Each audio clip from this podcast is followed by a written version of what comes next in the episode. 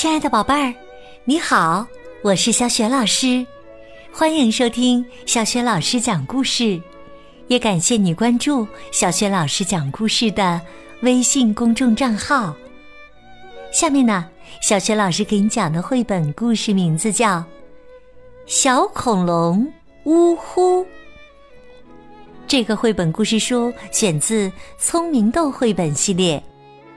文字是来自英国的大卫·贝德福德，绘图是来自英国的曼迪·斯坦利，译者熊宇，是任蓉蓉审译，外语教学与研究出版社出版的。好啦，故事开始啦！小恐龙，呜呼！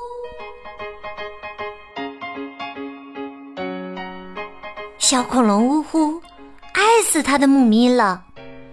母咪是一块漂亮的布，母咪是它的最爱。呜呼总是和母咪一起躲雨，一起在阳光下玩耍。无论呜呼去哪儿，都带着母咪；无论母咪去哪儿，呜呼也都跟着。有一天，呼呼呼，天上飞来一个怪东西。这个怪东西红红蓝蓝，又大又圆，它朝呜呼飞过来了。呜呼，快跑！呜呼，快躲起来！砰砰，这个怪东西落到了地上。一个奇怪的家伙。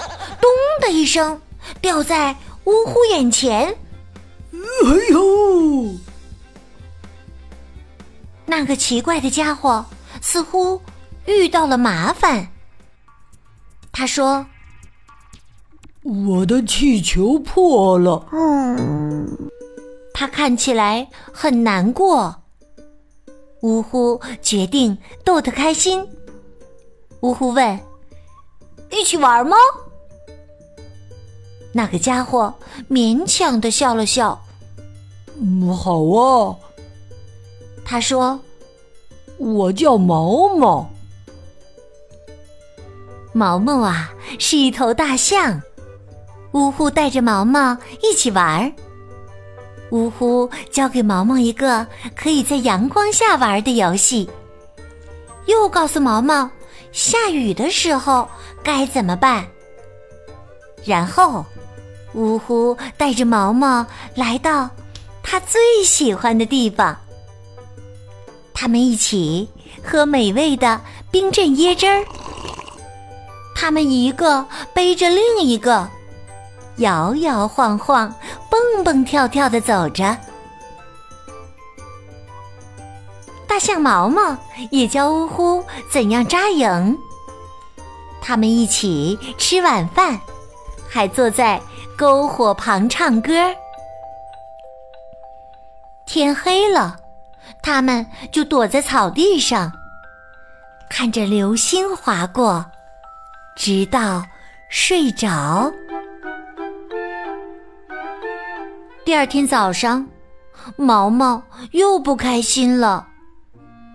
我真希望我能留下来和你一起玩儿，但。我得回家了，他说。可问题是，我的热气球破了个洞，我不知道该怎么补好它。呜呼，很想帮忙，但形状和大小跟那个破洞一样的东西，就只有呜呼的。呜呼说。母咪是我的，不能给你。呜呼，想了又想，母咪属于自己，但是现在毛毛更需要它。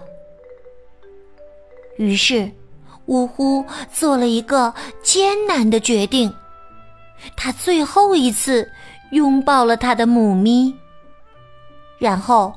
对毛毛说：“母咪给你。毛毛说：“谢谢你，呜呼，你是我最好的朋友。”他们一起把母咪缝在热气球的破洞上，但热气球还是飞不起来。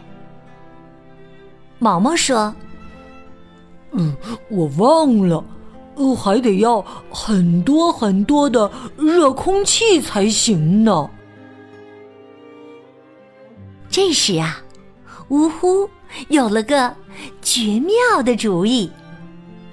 他对着热气球使劲儿吹气，热气球一下子升到了空中。毛毛笑着说：“ 现在我知道你为什么叫 呜呼了。”毛毛喊道：“再见，呜呼！”我永远不会忘记你的，呜呼也喊道：“再见，呜呼会想你的。”然后他轻声说：“再见，母咪。”毛毛和热气球不一会儿。就飞远了。呜呼的母咪也飞远了。呜呼难过的落下了眼泪。突然，呜呼看到有什么东西向他飘过来，原来是一直围在大象毛毛脖子上的那条蓝色围巾。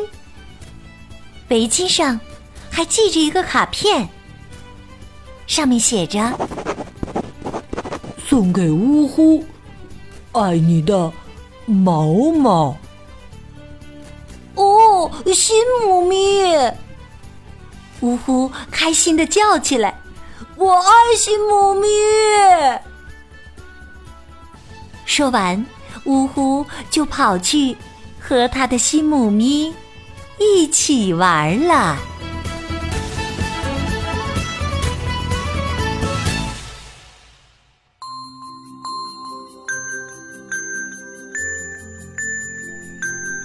亲爱的宝贝儿，刚刚你听到的是小雪老师为你讲的绘本故事《小恐龙呜呼》。宝贝儿，你还记得故事当中的小恐龙呜呼？得到的新母咪是什么吗？如果你知道问题的答案，欢迎你通过微信告诉小雪老师和其他的小伙伴儿。小雪老师的微信公众号是“小雪老师讲故事”，欢迎宝宝、宝妈和宝贝来关注。微信平台上不仅有小雪老师之前讲过的一千五百多个绘本故事。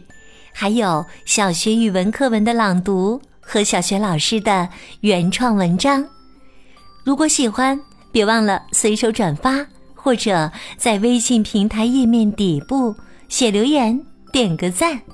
我的个人微信号也在微信平台的页面当中，可以添加我为微信好朋友。